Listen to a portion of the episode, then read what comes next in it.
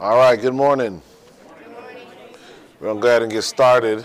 Um, so let's just start with a word of prayer, and then we'll get into today's uh, last two sessions. Father God, we thank you, Lord, for bringing us together in this place. Uh, we thank you, Lord, for the sun that is shining today.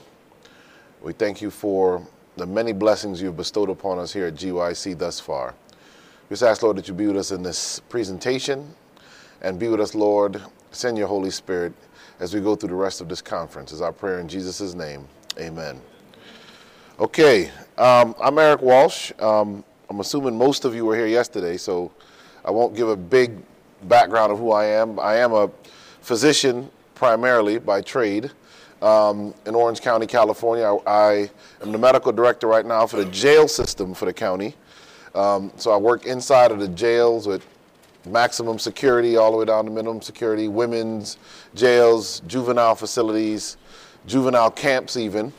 Um, and I'm also um, a pastor, I say a lay pastor, um, for one of the churches in Southern California. Uh, so I enjoy doing this and realize, you know, the privilege that comes with being a part of the sharing of the gospel of Jesus Christ. Um, we have so far been dealing with um, the Dragon's War on the Remnant.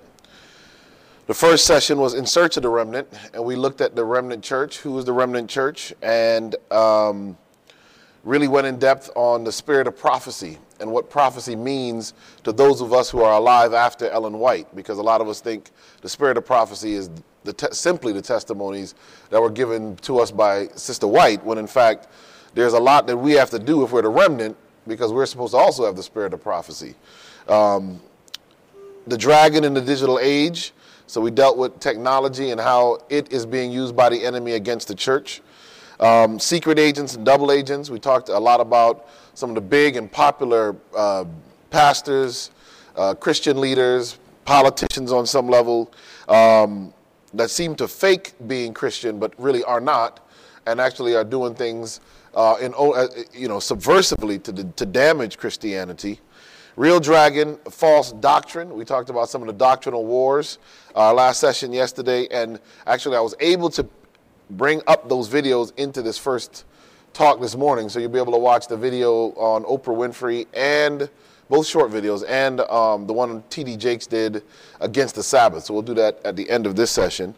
Um, and so this first one is the war on the testimonies. And we're going to talk about um, the battle that is going on against the writings of Sister White. And what I'm going to really do, uh, uh, I could get into a lot of the stuff. I, I'm in California. Somehow I got on the mailing list of a group that is very anti Adventist, um, and in particular, very anti uh, Ellen White. And I've been reading their stuff for years, and I've always said I'm going to write them, but I never do because the stuff is just so foolish and outlandish. I, I, can't even take the time to respond to how stupid some of the stuff they say really is. But there really is a battle. And in essence, I mean, to sum up this talk in a few seconds, the reality is that the dragon is mad at anything that really clearly identifies the remnant, really clearly instructs and edifies the remnant, and anything that is really going to prepare people for the second coming of Jesus Christ. So the enemy is going to be ferociously angry at those things. In particular, um, because of the clarity with which Ellen White teaches two doctrine, she will always be hated. One of them is who the Church of Rome is and the dragon, the beast of Rome. All of that doctrine around the Catholic Church is going to make it so that she will ne- her name will never know peace. They will always raise up an army against them because, in fact, the only real vestige of Protestantism that still speaks those truths are, is, is the Seventh day Adventist Church primarily, and most particularly and clearly is Ellen White. And so you're going to always have people who simply are not going to like her. She's going to be come out against. When you consider there are a billion Catholics with all of the resources that they have, you know that that's going to happen. Oh, let's, let's plug this in. And then the other thing is, um, this thing is fancy. I should ask them to set it up.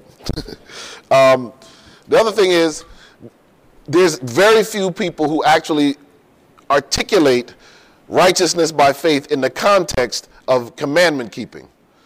And so there are a lot of people who separate the two.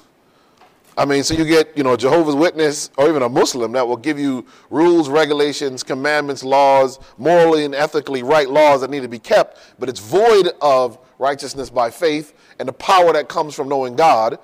Or you have people that just take grace, like I said yesterday, and turn it into disgrace. Because of grace and righteousness by faith, they feel, well, I can live any way I want. Once I'm saved, I'm always saved.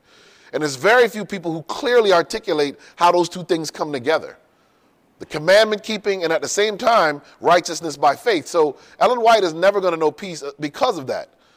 The devil does not like that. And then you throw in the Sabbath, and we talked about Roger Morneau's testimonial about how when he was a demon worshiper, um, when they when they talked about the two great deceptions that Satan loves, first day worship and and uh, people believing that the dead live on. Um, the, a guy in the back raised his hand and said, "What about the Adventists?" And and Roger Morneau says that the demon priest said the, the Seventh Day Adventists can't be deceived because they keep the Sabbath. And so anyone who teaches clearly again the Sabbath in the context of rest, in the context of rejuvenation, in the context of commitment to God is going to be you're going to have fire come against them. Uh, and the same thing with the health message. Ellen White's perspective and the way she teaches the health message is a very balanced approach to it. And it is, it is the right motivation. She really instructs us so that we eat, drink, live, so that we are better connected to God.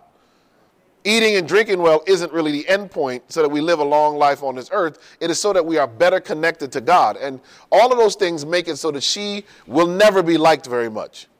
And until, until we get that, we, we, we might as well accept that because we're going to always be battling, thank you, battling um, people who are going to come against her. And it, it doesn't have to be logical. What you learn in America from watching the two extremes of news, Fox News and, and MSNBC, and I, I actually watch both of them because then you kind of get the truth in the middle if you balance them out a little bit. Um, and I don't watch them much, but if you watch them on two issues, you realize both sides kind of believe if you just say something loud enough, long enough, it's truth. That really is the, that, there is no more news in the United States. It's, it's done. I mean, the days of Walter Cronkite, uh, Cronkite and these guys who really just stated the facts is gone. And there's this idea that if it's said loud enough, long enough, consistently enough, its truth has become news now. So really, people's opinions are what you. Most people don't even realize it's what they call news nowadays is really commentary. What would have been editorials 20 or 30 years ago.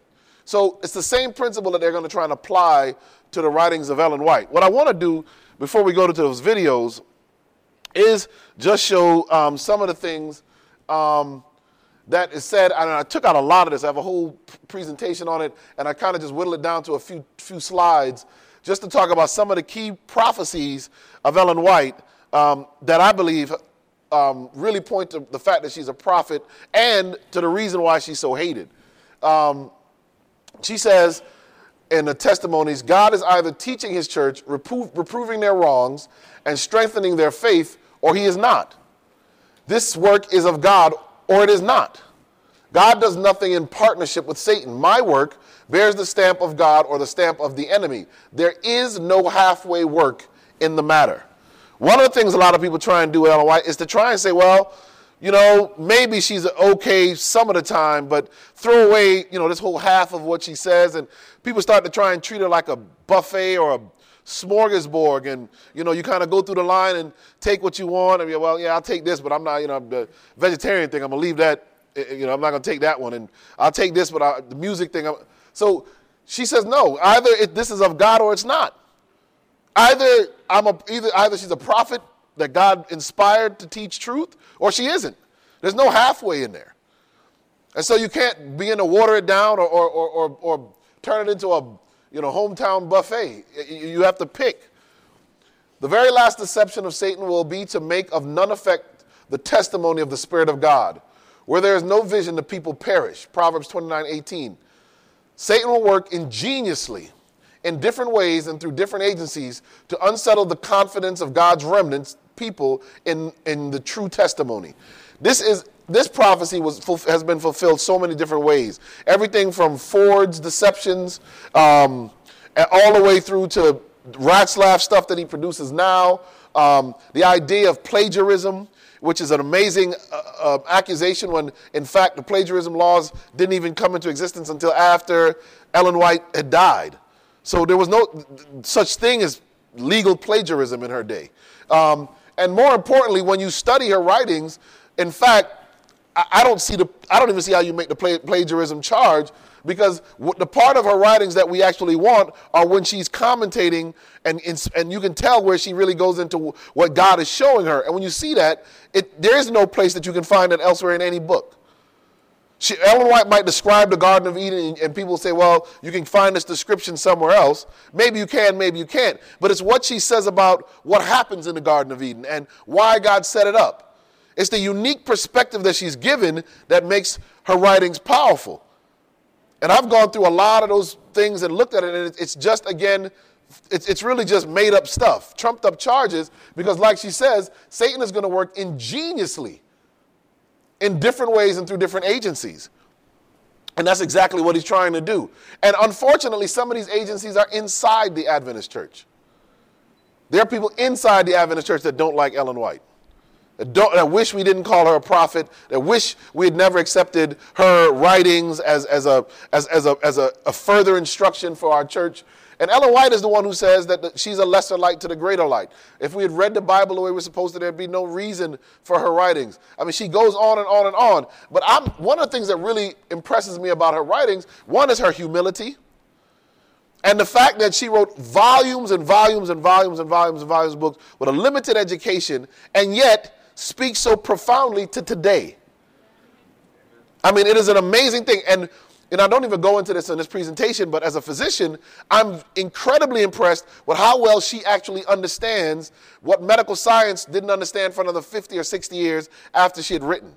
Ellen White is the one that talks about the lines that are etched into the mind from habits when you do things over and over and over again. Long before real neuroscience had even existed, she ex- ex- described what happens with the mountains in the brain and the, and the nerve pathways that literally do get make a groove literally in the brain, and that groove as it gets deepened deepens the effect of the habit. And just like she says, once they're made, there really is no way to undo them. Ellen White said that decades before we discovered that profound truth. And we now know, just as she says, the only way to really overcome that is to create a new habit with deeper grooves than the old one. And how does, I mean, where do you get that from um, if, if science itself doesn't even come to that till years later? And I could go on and on about many of the things about the health message and, and, and certain foods. She, in fact, Ellen White really, when she speaks about not eating meat, one of the primary reasons she gives is that the quality of meat in the last days would not be suitable for food. That's one, that's one of the main reasons she says stop eating meat. That was long before there was mad cow's disease. That was long before these massive E. coli outbreaks all over the country. Before, that was during a time when animals were still f- free grazing, organically grown. Animals were health, raised very healthily in her day compared to today. There were no fish farms. You know, they have fish farms now? Big tank that they just drop all the fish in, and the fish have to fight for food. And in order to keep them alive, they got to drop antibiotics in the tank. So the fish that you eat isn't even really from the ocean. The same thing they do with packing the cows one on top of the other and then feeding them all antibiotics. So our big epidemic of MRSA, the methicillin-resistant Staphylococcus aureus, is probably more a function of all of the antibiotics that Americans are eating through um, uh, taking in meat and fish than it is from, uh, you know, actually the prescriptions of physicians, even though that didn't help either. Yet these things she said a long time ago. And I'm always amazed at the, the, the, the, the ferocity against which she's ha- with such hatred when in fact modern science itself bails her out. Believe me, if modern science didn't bail her out, they would plaster it all over the place. But they can't because modern science bails her out. And it's so uh, objective that it's one of the things that they just leave alone. Her critics really don't touch it. And try and deal with the nebulous kind of things like talking about amalgamation. And when you study that, you understand. Uh, and I, what bothers me is I was at Loma Linda working urgent care one Sunday, and one of the nurses walks in with a sheet of paper and slaps it down in front of me on the desk and says, Ellen White was a racist. I said, What are you talking about? I just, you know, I just got to work. I didn't want to be here on Sunday. Um, and she's like, Yeah, in Sabbath school yesterday at the University Church, they, they, somebody gave a Sabbath school lesson, and I really now say it is because they actually gave a real Sabbath school class lesson on how Ellen White was a racist and went through these talk things about amalgamation. I said, Do you understand? I went to Oakwood College, one of the oldest historically black colleges and universities in the United States, Ellen White commissioned her own son to go into the deep south at a time when he could be killed for teaching black students anything so that they could establish an Adventist university in northern Alabama. The idea that she's a racist just doesn't fly with me. Never mind the fact that I was then able to show her from the book Southern Works the incredible language she uses long before Martin Luther King that sounds almost like he ripped it from her pages when he gave the I Have a Dream speech. And I, when I went to La Sierra last year and spoke for Black History Month, I actually used that quote. It's a beautiful quote that she gives that talks about um, that God is no respecter of persons, and in heaven and in the book of life, the black man's name is written next to the white man's name. And uh, um, stature, race, um, I don't know what else she says, means nothing. What matters is the man's character. Literally the same wording that Martin Luther King would use, you know, 50, 60 years later or 70 years later. So the idea that she's a racist doesn't fly because you found one or two little texts about her speaking about amalgamation and not understanding that when she was speaking about races, Ellen White, like the Bible, and in our text yesterday in Ezra, when it says the seed, this holy seed, when the Bible speaks about um, um, these different groups of peoples, literally it's spiritual more than it is physical. The races that Ellen White is speaking about are the race of Cain against the race of Seth. It is the belief, those who obey God and those who don't. And if you just read enough of the writing, you actually get to where she explains that. If you pull it out somewhere else, it looks as if there's two, because America, all we know are black and white as races. But in fact, the truth is, she's saying no. And even Cain, the Bible, I have a whole thing I do on um, the sons of God. The Bible says that Cain's father is the devil. Adam's father was God. Luke tells us and when he gives the genealogy of Christ. So you got to understand that before you do it. But here is a, one of our own Sabbath school classes and one of our own churches teaching a, a really terrible and, and, and, and, and really shameful lie against the woman who helped establish our church and found our church. But this comes because, again, there are secret agents that have infiltrated the church that really have, do not have the best interest of the Seventh day Adventist church at heart. They really want to tear down the Seventh day Adventist church. And just as she says, one of the best ways that the devil can do that is to destroy the, the, our faith in her writings. And I am someone who really loves, I love, I, I, mean, I love to read the scripture and I love to read the scripture. And what I like to do is actually read the scripture and read what she says at the same time and try and get a more full understanding of the scripture that way. I don't just, I don't not read the Bible. In fact, I'm not, I'm not even a Seventh day Adventist because of Ellen White. I'm a Seventh day Adventist because I believe what the Bible teaches. So if Ellen White had never written anything, I'd still be a Seventh day Adventist. The fact is, what she does is give me bonus material. You know, like on a DVD, you get bonus material. You get extra instruction. You get the, you gotta get the director's uh, uh, edit, and you get them the you know the whole over talk they do in some of the movies. You get that through Ellen White's writings. It doesn't change the movie, the Bible itself, but it does give you a better understanding of it. And really, for the last days, things like the quality of meat will not be fit for food is something that couldn't have been written in the Bible. You, I mean, it just, it just, who was going to say that? John? I mean, who, who's going to say that? but God has the power to give people instruction in the last days, and He will. And I believe there will be others who will be given the ability to really give strong instruction. I think we have people who give strong instruction in our church still to this day. So it's going to be out of order because I pulled a lot of them out. But she said the different denominational churches will seek unity this is something that ecumenicalism has proven. Another one of our prophecies that for sure is a true prophecy. The wide diversity of belief in the Protestant churches is regarded by many as decisive proof that no effort to, to secure a forced uniformity can ever be made. But there has been for years in churches of the Protestant faith a strong and growing sentiment in favor of a union based on common points of doctrine. To secure such a union, the discussion of subjects upon which all were not agreed, uh, however important they might be, from a Bible standpoint must necessarily be waived. And this is, has already happened. We all know that. I mean, we now have non denominational churches. And you know what non denominational means? Non doctrinal. Because in order to be non denominational, you can't believe anything. Or you have to have very loose set of belief systems because if you, if you once you start saying we believe this, somebody's going to say, well, I don't agree with you, and they're not going to come to your church. And a lot of people who seem to want to turn the Adventist church into a non denominational church. Ellen White says the Protestants will reach out and clasp the hand of Roman Catholicism. Protestantism will stretch her hand across the gulf to grasp the hand of the Roman power.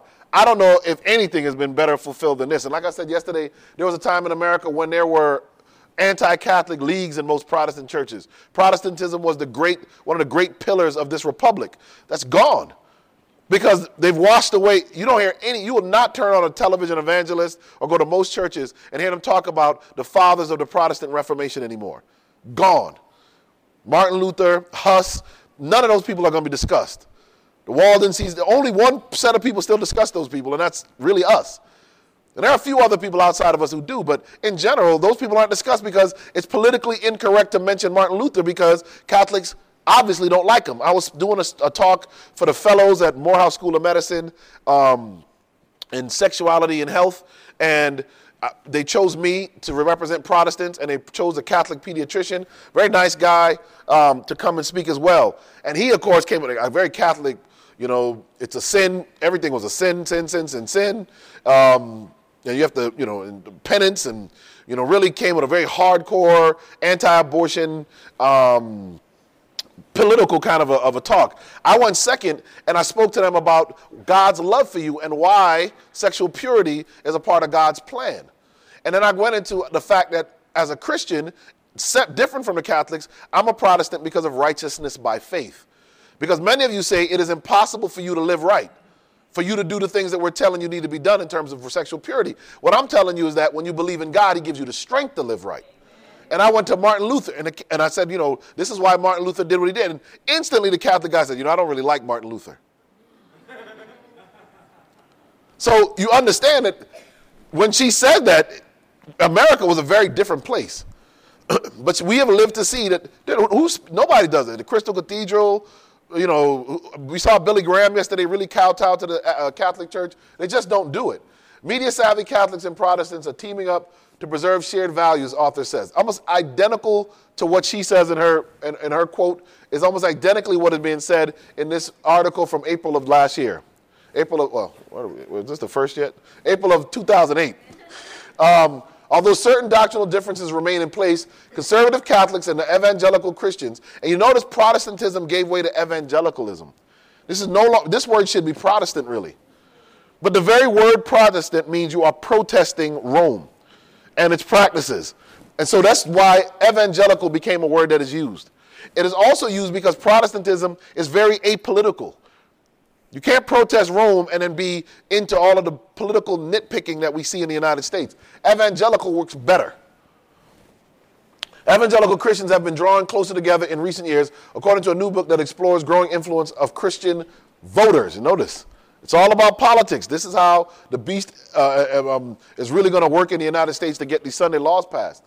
Um, Deal Hudson, the executive director of the Morley Institute for Church and Culture in Washington, D.C., um, age old grievances have gradually receded to the point where Christians from various denominations have joined together to resist secular assaults on shared values. Onward, Christian soldiers, the growing political power of Catholics and evangelicals in the United States. Could Ellen G. White have written that Uh, any better, what she wrote, and when you look at what is written in one of the headlines from a, a little over a year ago.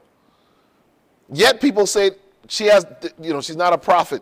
She doesn't have, God didn't work with her. Blah, blah, blah, blah. I don't know how you get that when you, but a lot of those people don't read her writings. That's part of the reason why they don't see it. Protestant churches will unite and influence the state to enforce their beliefs. Ellen White says, when the churches of our land, uniting up upon such points of faith as are held by them in common, shall influence the state to enforce their decrees and sustain their institutions, then will Protestant America have formed an image of the Roman hierarchy. This is why when they want to put the Ten Commandments up in buildings and they're fighting for some of the things, we have to really be careful. We are in a catch 22 as Seventh day Adventists on the one hand, we don't like the, the very liberal onslaught on society that destroys marriage and, and righteousness and, and, and good moral principles. But on the other hand, we know that we have to be careful when we start trying to support the legislation of moral issues and moral things and even biblical things because we understand that once that train starts out of the gate, it's going to be hard to get that train back. And so once we're in a catch 22 because in essence, I agree with much of what you know, the conservative right wing Americans do uh, believe on moral issues. I don't believe we should have gambling parlors every medical marijuana clinics, you know, rampant abortion going on in our country. But I know that the more, if I jump on that bandwagon and, and we push that train, that train is going to stop at a Sunday law. That's the station it's going to pull into. So it's a difficult catch 22 for us, which is why we really have to remain Advent focused. We have to keep our focus on the fact that Christ is coming and that there's a new kingdom being formed.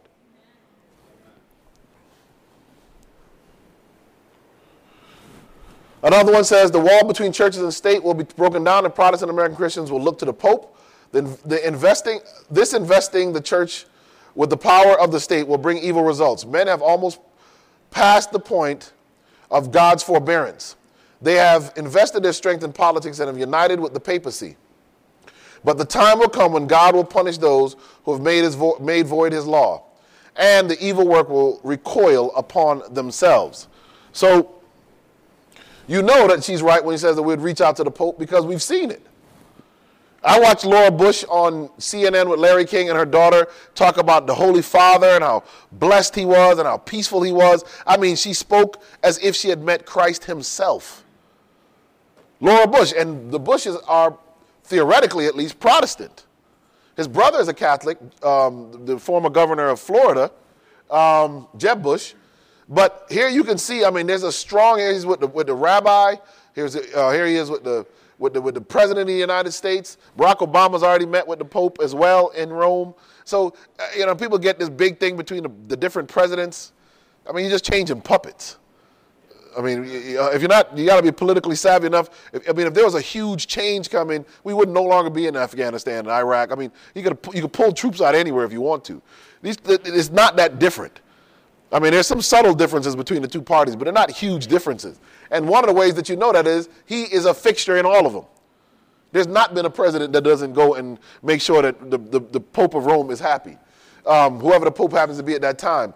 So Benedict gave a resounding endorsement of the role of religion in a democratic society today. The need for global solidarity is as urgent as ever in an age of extremism and terror. So they used the war on terror to do this. The pontiff was greeted on the White House lawn by the president, George Bush, plus a 21 gun salute and a serenade from a world class opera singer. Bush gave an address that rang through with conservative political ideas, saying the United States needed the Pope's message that all life is sacred, a reference to the abortion debate, and your message to reject this dictatorship of relativism. Powerful stuff, just as Ellen White said. We would reach to the Pope in the last days, and you can see it clearly is happening. I mean, it was Ronald Reagan who set up again an, um, an envoy, an official ambassador to the Vatican. And the Vatican itself means the divining serpent, the speaking serpent. If you go to the Catholic Church downtown San Francisco, the, handle, the, the handles on the front door are dragons. It's a bizarre mix of paganism, mysticism, zodiac signs. If you go to Europe and go to cathedrals, it's a bizarre mix of all these things. And this is why we're warned to stay away from it because spiritualism is already in Catholicism and now it's joining the church. She says the very name of witchcraft is now held in contempt. The claim that, me, that men can hold intercourse with evil spirits is regarded as a fable of the Dark Ages. But spiritualism, which numbers its converts by the hundreds of thousands, yea, by the millions, which has made its way into scientific circles, which has invaded churches and has found favor in legislative bodies and even in the courts of kings, this mammoth deception is but a revival in a new disguise of the witchcraft condemned and prohibited of old. Satan beguiles men now as he beguiled Eve in, in, Eden by exciting a desire to obtain forbidden knowledge. Ye shall be as gods. You're going to see that in that clip with Oprah Winfrey and Tolle in a minute. Um, but you can see that one of the things that she predicted was spiritualism, witchcraft would, would be redressed. Harry Potter is a good example of that in a very uh, blatant and open way. But the New Age movement in itself is powerfully, really, witchcraft redesigned and redressed. And that is the yoga. You know, you go play and everybody's doing yoga, um, Tai Chi, and all this stuff. Witchcraft. Now, there's watered down versions of it. There's some forms of it that are safer than others. I mean, the, the, the, voodoo of Africa now is, in some circles in the United States, is a big deal to, um, you know, for people to take classes and, and African dance classes. All of these things are, as she's saying, a way to really redress this thing and show it out again. The prophecy, obviously, again, has come more than true. Um, she says the message of the, this, this is a, a quote from um, um, uh, a, a, talk on the goddess in the liberal church, and how the, now in churches now they're talking about the goddess. Now the goddess is Diana. And Diana of Ephesus, we remember in the Bible, Paul talks about Diana of Ephesus. Diana is one of the god, great goddesses with all the prostitutes, um, had a place in Ephesus. This is why Paul spent so much time with the Ephesians and really worked a lot of powerful miracles in Ephesus because he was battling against the spirits that were um, attached to the worship of Diana. Now, you, what, the, what, the, Catholic Church did was they made this fairy tale fable, which I, I, don't know that there's any proof to back it up, that John takes Mary to Ephesus, and that is where Mary lives out her life and dies. And what they do is they make the Virgin Mary and Diana the same person. So that witches, when you, when you, if you read what witchcraft says, witches will say Diana still is alive. In fact, one billion people still worship her as Mary of the Christians. The Catholic Church merged Mary with Diana. So now, the next obvious step is one, Mary worship is coming into churches, and the goddess is coming into churches. The message of the goddess is gaining hearing in the church as well. The philosophy of the goddess is currently being taught in the classrooms of some of our seminaries. In a growing number of seminaries, the student population is becoming increasingly female, and many of these women have a feminist outlook on life. Mary Daly, who considers herself to be a Christian feminist, a Christian feminist, says this about traditional Christianity. To put it bluntly, I propose that Christianity itself should be castrated. That's a rough statement. The primary focus of the Christian feminist is to bring an end to what they perceive as a male dominated religion by castrating the male influence from the religion. Daly continued by saying, I am suggesting that the idea of salvation uniquely by a male savior uh, perpetuates the problem of patriarchal oppression. Ellen White said that this, and this is witchcraft, in essence. The idea of a goddess to be worshiped in the church rather than the God of heaven. Drums and confusion will become a part of worship. I could probably just skip this one for most of you guys, huh? The Lord has shown me what would take place just before the close of probation. Every uncouth thing will be demonstrated. There will be shouting with drums, music, and dancing. The senses of rational beings will become so confused that they cannot be trusted to make right decisions. A bedlam of noise shocks the senses and perverts that which, if conducted aright, might be a blessing. We often miss this statement. This is an important statement. The statement that says, if these things were conducted properly, they could be a blessing. In other words, this a spirit in this that is not Christian. And that is my beef with, with, with, with the music of, of, and the money of our churches. It isn't even there's a drum set in there. My problem is the spirit with which they're playing the music. It is a, it is a Hollywood spirit, a, a Grammy Award spirit. It's a show uh, experience more than it is a spiritual, holy experience. And she says if it was done right, it could be a blessing. The powers of satanic agencies blend with the din and noise to have a carnival, and this is termed the Holy Spirit's working. That's powerful stuff. The Holy Spirit has nothing to do with such a, such a confusion of noise and multitude of sounds. Satan will make music a snare by the way in which it is conducted. Again, it's the way it's done. Those participating in the supposed revival receive impressions which lead them um, adrift. They cannot tell what they formerly knew regarding, regarding Bible principles. No encouragement should be given to this kind of worship. One of the reasons the devil wants this, and again, I mean, I could take it almost, you know, maybe 40 to 60% of the Adventist churches, and a lot more of the music is looking like this now. Um, but she says that the reason for this is that the devil understands that when you music itself affects the brain differently. It bypasses the frontal lobe, the thinking part of your brain. I talked yesterday about it being the most holy place in the sanctuary. If you if you took your body and did an equation, the frontal lobe of your brain, 33% of the front part of your brain would be the frontal lobe. It is the most holy place. In it, the Shekinah of glory of God is supposed to meet with you. Have the, you know, you're supposed to have this mind in you that was also in Christ Jesus. Uh, the love of Christ should constrain you. That in your in your consciousness should be like the Ten Commandments. This is why David says, "Thy word have I hid in my heart that I might not sin against thee." He took the law. I meditate on your law day and night. The law is supposed to sit here as a reminder of right and wrong. But you can't take the, that right and wrong law and live right by it. The Holy Spirit, the Shekinah glory, just like it fell in the most holy place of the sanctuary, has to fall in your mind, and then um, the love of Christ will constrain you. The God working and you believing will work together to get you to live right.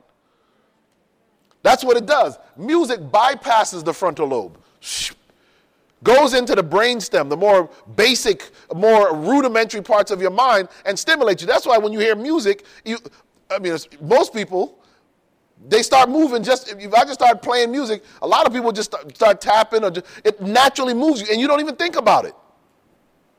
So it's a way for biblical principles to almost be, almost be either, either erased or ignored because when you hear music, you do not at the same time process um, linguistic information and input the same way.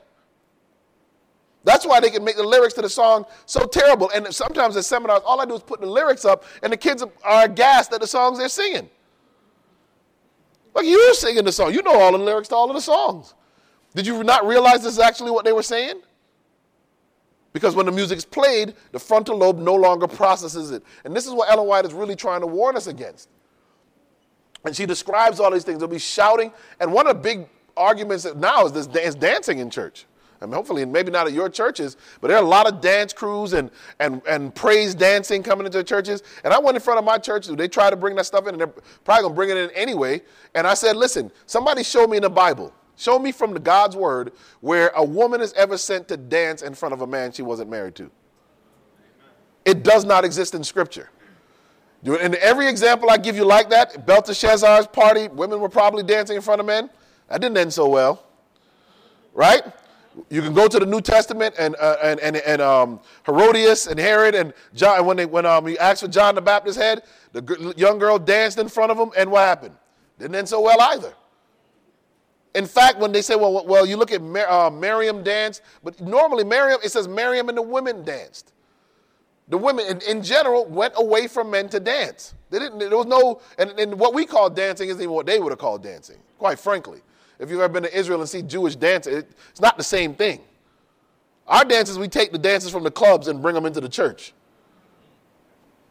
So it's not the same thing. But she, this was all, when I was growing up in the Seventh Church, the idea of somebody dancing in church, I mean, I, I mean, everyone would have got up and walked out.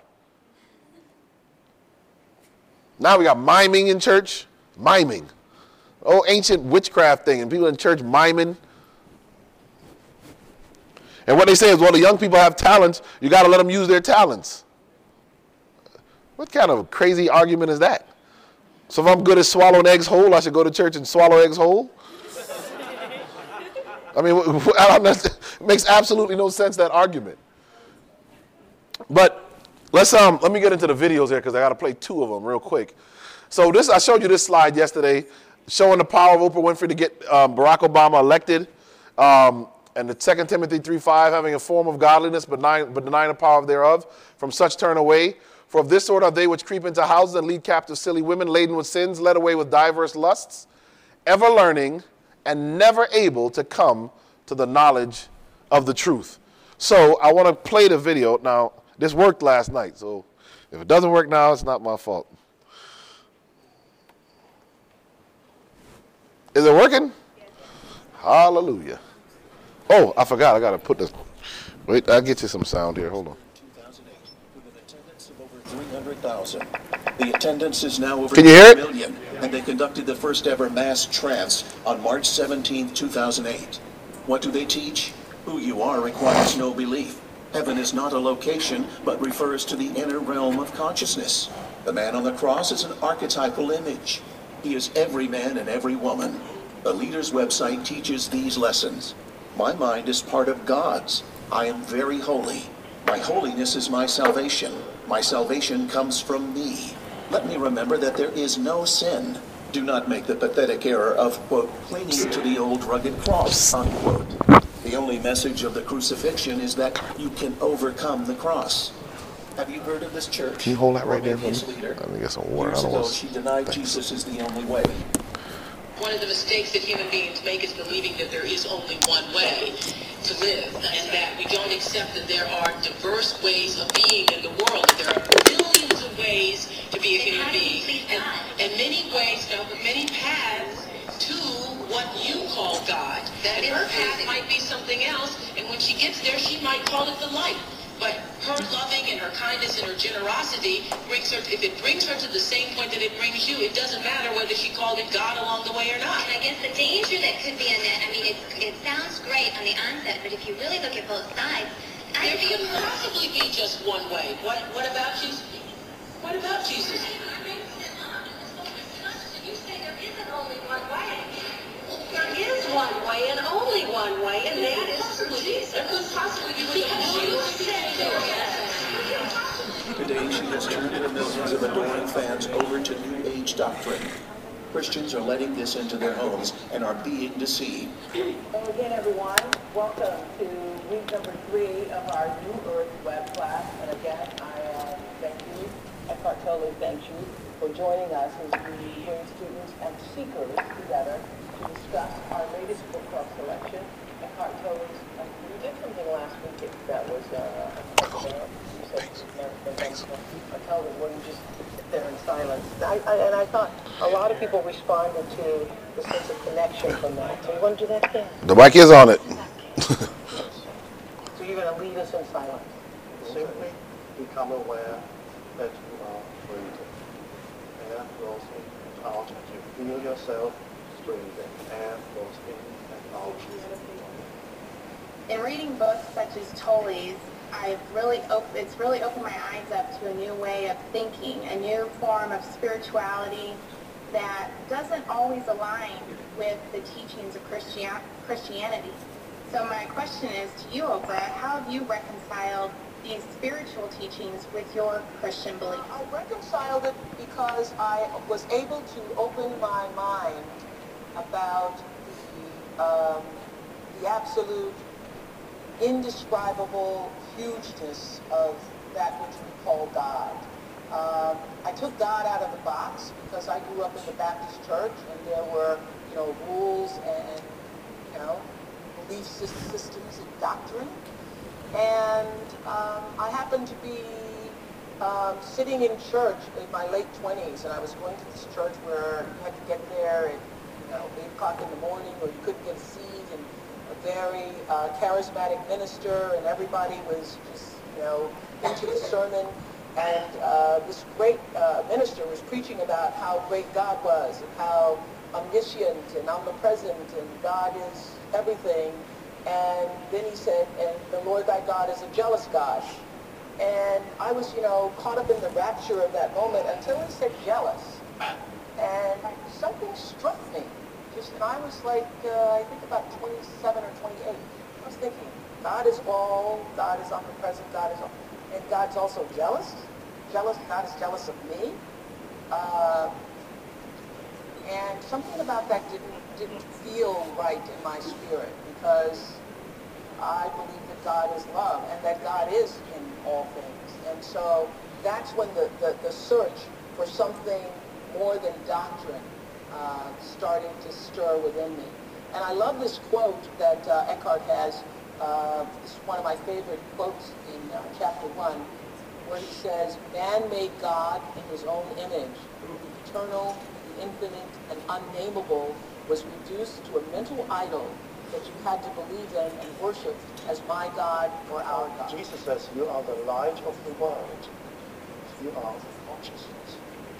The world is So you believe what happens to us in death when the body dies? You don't have a belief. I don't give it any thought. You don't. God, in the essence of all consciousness, isn't something to believe. God is. Yes. God is.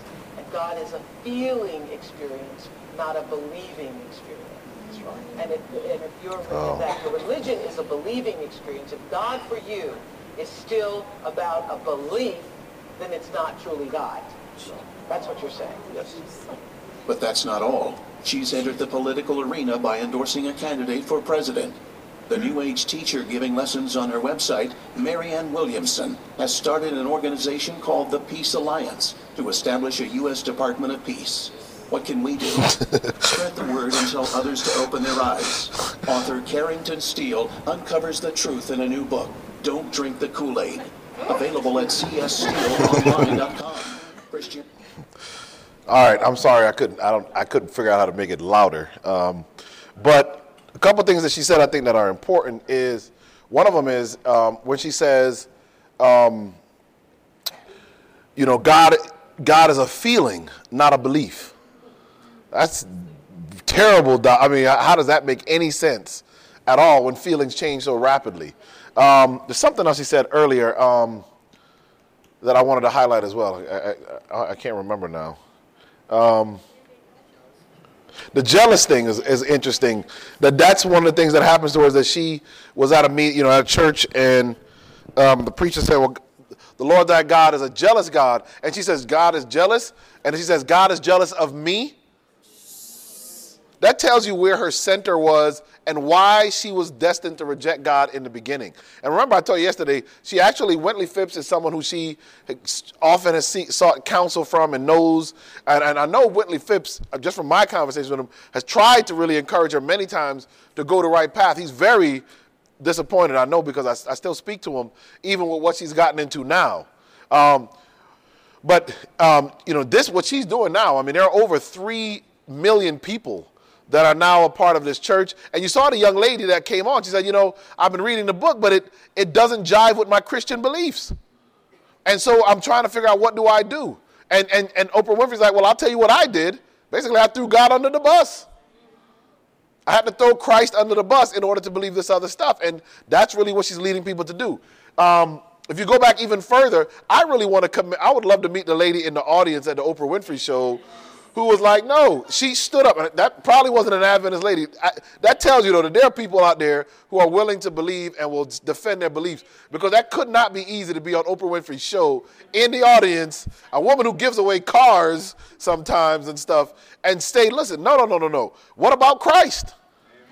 and then stand up and say, No, Jesus is the only way. Said on national TV in defiance of Oprah Winfrey. That, that's good stuff. And that's being unashamed. Amen? I mean, that, that's being unashamed. So that was one of the ones I want to see. I, I kind of, there's nothing else really on it. They're advertising the book, Don't Drink the Kool Aid. Um, which I think we won't drink the Kool Aid. Um, so the other video, and I think we might have enough time to show, is the one with TD Jakes. This one, I couldn't figure out how to edit it to just get the part I wanted.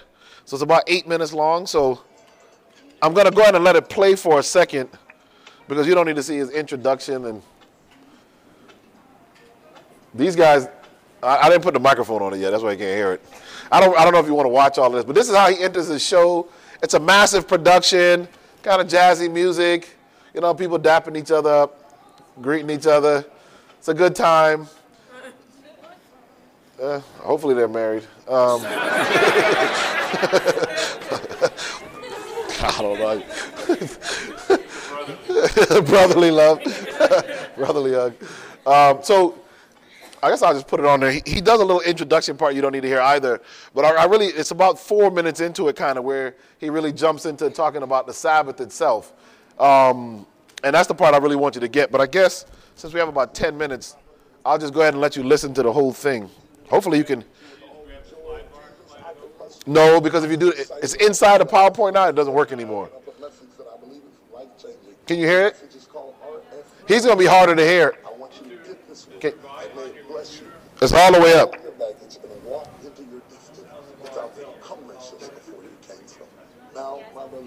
If I click on it, it just shuts it off. But here, here's the, the message starting, so. I think one of the most important things that our faith offers to us today is a resting place. Can you guys hear it? A resting place. If you're in the front, you probably can hear, but. Testament, but actually goes all the way back to the Old Testament. It is that resting place that David talks about in Psalms 23, when he braggadociously makes a statement about God that I deeply appreciate. He says, The Lord is my shepherd, I shall not want. He maketh me to lie down in green pastures. He leadeth me beside the still waters. He restoreth. He restoreth my soul. I already did. He talks about a place of rest where I can All the way up. from still waters and find green grass. Not because No, there it is. He fixed it. That's what you had to do. that, that I have with the shepherd himself. He describes me as sheep, uh, needing leadership, needing guidance, not to insult my intelligence, but to unlock the vulnerability that I have between me and God. That comparatively all of my wisdom is foolishness in the mind of God. That I find myself engaged in a conflict so overwhelming that if God doesn't provide a solution for me, I will never get out on my own. I said, I will never get out on my own. Say that with me. I will never get out. You'd be surprised how long you can live and not know that. Keep thinking that you can get yourself out or you're going to find somebody who can get you out. Eventually you come to a point that you recognize that you will never get out on your own. And after a series of bad relationships, you begin to realize that other people can't get you out either. You come to live with your problem, you find out that they have as many or more problems as you are. Now notice, oops, no, that's okay. Notice that he always speaks to people's conditions, relationships. He really speaks to women who are broken. That's his. That's the strength of his ministry and he doesn't get to the Sabbath yet. So I want to point that out. Just keep watching how much he just dwells on that hurt and that pain as the whole point of his message. But there are certain elements out of this message that I think that you need to understand that are very profound and very powerful. I took the time to read Jeremiah because Jeremiah brings up an issue about the Sabbath that I would like to talk about for a few moments. He says that the Lord commands us to take heed to yourselves that we bear no burden on the Sabbath day nor bring it by the gates of Jerusalem. He said, I don't want you to bear any burdens. No, I want to see you up under a load uh, on the Sabbath day. I don't want to see you coming into my presence bogged down with things that would stop you from having a real worship experience with me. He said, don't bring things out of your house, issues out of your house where you are laden down with this issue and that issue, unable to unpack where you've been where you come from, walking along with loads of packages on you. Your heart is overwhelmed. He says, I want you to come to the point of freedom in me. Somebody say freedom. You must understand that one of the signs of the covenant that God had with Israel in the Old Testament was the Sabbath day. Now, I grew up in the Baptist church, and a very traditional Baptist church at that. And I grew up going to Sunday school and vacation Bible school. And when I went to vacation Bible school and Sunday school, they taught me about the Sabbath day. And there was a great debate going on at that time as to what day was the real day to worship God.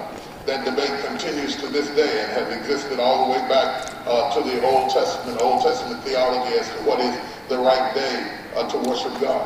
In spite of the fact that the New Testament tells us not to give respect to days, we're still debating over what day we ought to worship. I had run into some good friends uh, as a young man as a seven, that were seven-day Adventists, and I still have a lot of friends who worship the Lord uh, on Saturday, which technically is the Sabbath day. And there was a great deal of debate going on with them as to uh, what was the right day to worship God. I have absolutely no problem with anybody who chooses to go to church on Saturday. Uh, I have no problem with that. I would never debate that. I would never argue about it. I can pass by the Seventh-day Adventist church and wave and respect and appreciate their right to worship uh, on Saturday. Uh, probably because I also uh, worship on Saturday. Yeah, I do. I hope that does not exempt me from an opportunity to serve as your pastor, but I, I worship on Saturday. I always ever since I've been saved, I worship uh, on Saturday and, Friday and, and, and Thursday and generally on Wednesday too and, and, and, and Tuesday uh, and, and Monday uh, as well and, and, and Sunday. Sunday also, I worship on Sunday. I don't have to come to a building to be in worship. Um, I worship the Lord wherever I am and wherever I go. But there's a great deal of uh, debate about it, and I, I can remember that uh, my Sunday school teacher took me to the New Testament and showed me a scripture in the book of Acts that it said on the first day of the week uh, they came together in the book of Acts, and she did that to make me understand that she said that the New Testament Sabbath was Sunday, and that it was the New Testament Sabbath because it was a new beginning, and that Christ rose from the dead on the third day and from the New Testament forward, uh, we should worship on Sunday. While I respect that reasoning and that philosophy, I certainly fall short of making a doctrine out of that because I think that there is a deeper revelation. Uh, yeah, there, there's a deeper revelation. If you'll bear with me a few minutes, I'm going to pull a couple of threads and share some things with you that I think will be helpful to you. Uh, first of all, you must remember that it was on the seventh day in the book of Genesis that God ceased from his labor and entered into rest. He stopped working and entered into his rest in the book of Genesis. And the Bible says in the book of Exodus, there is no mention of the Sabbath day from the book of Genesis to the book of Exodus when God gives the Ten Commandments. And when he gives the Ten Commandments in the book of Exodus, he says, remember the Sabbath day, which looks back at the book of Genesis. And then he says the word to, which looks forward to the future. Remember the Sabbath day backwards to keep it holy unto the Lord. In the statement in the Ten Commandments, we have a look backwards and a look forward. Now, I want to take a moment and glance back at what the Sabbath day was, and then I want to take a moment and look forward at what the Sabbath day is, and then I'm going to get to. That must be all of it.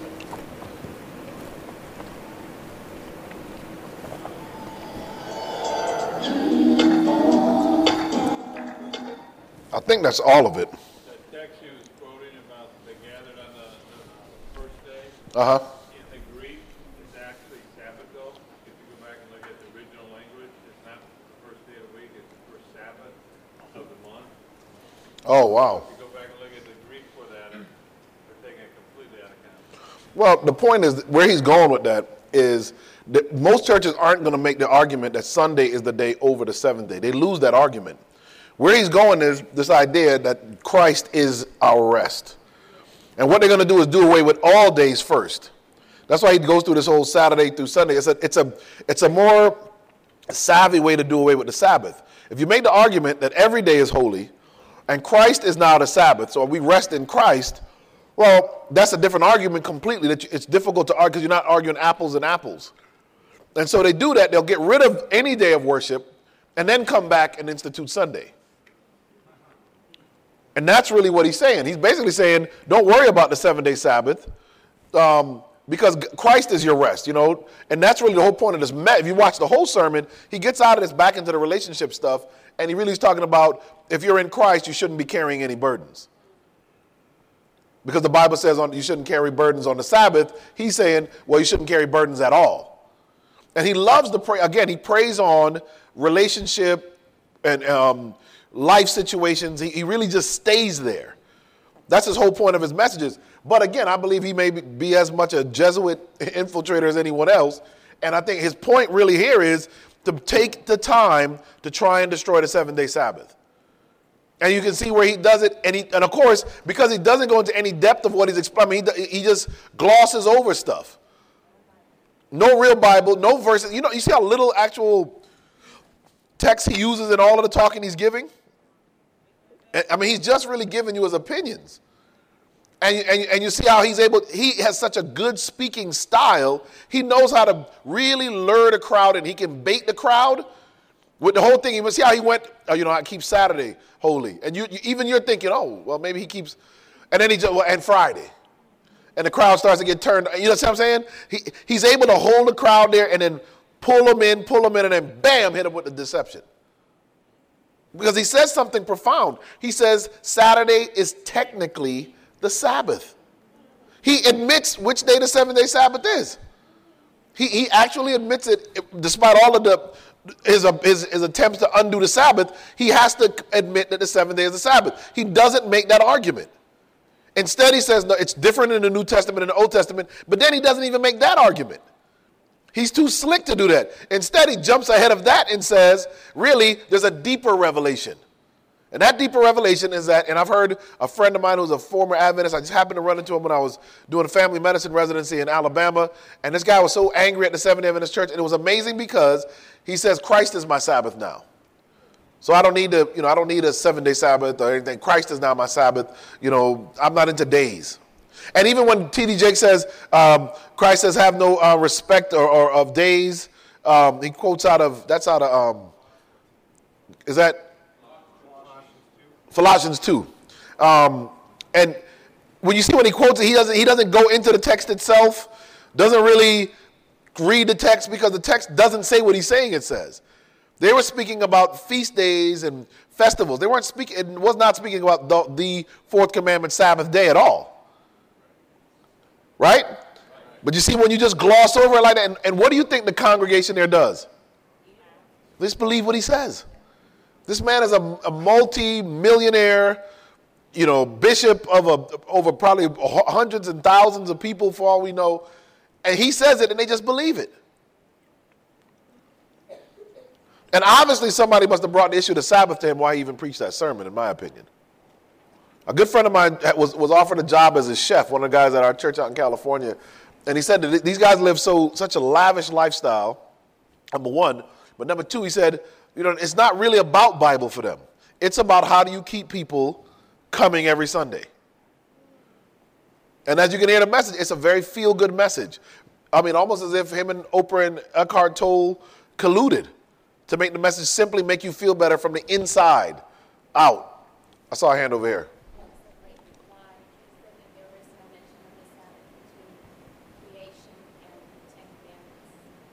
And that is a lie. That is a clear lie because of the manna falling.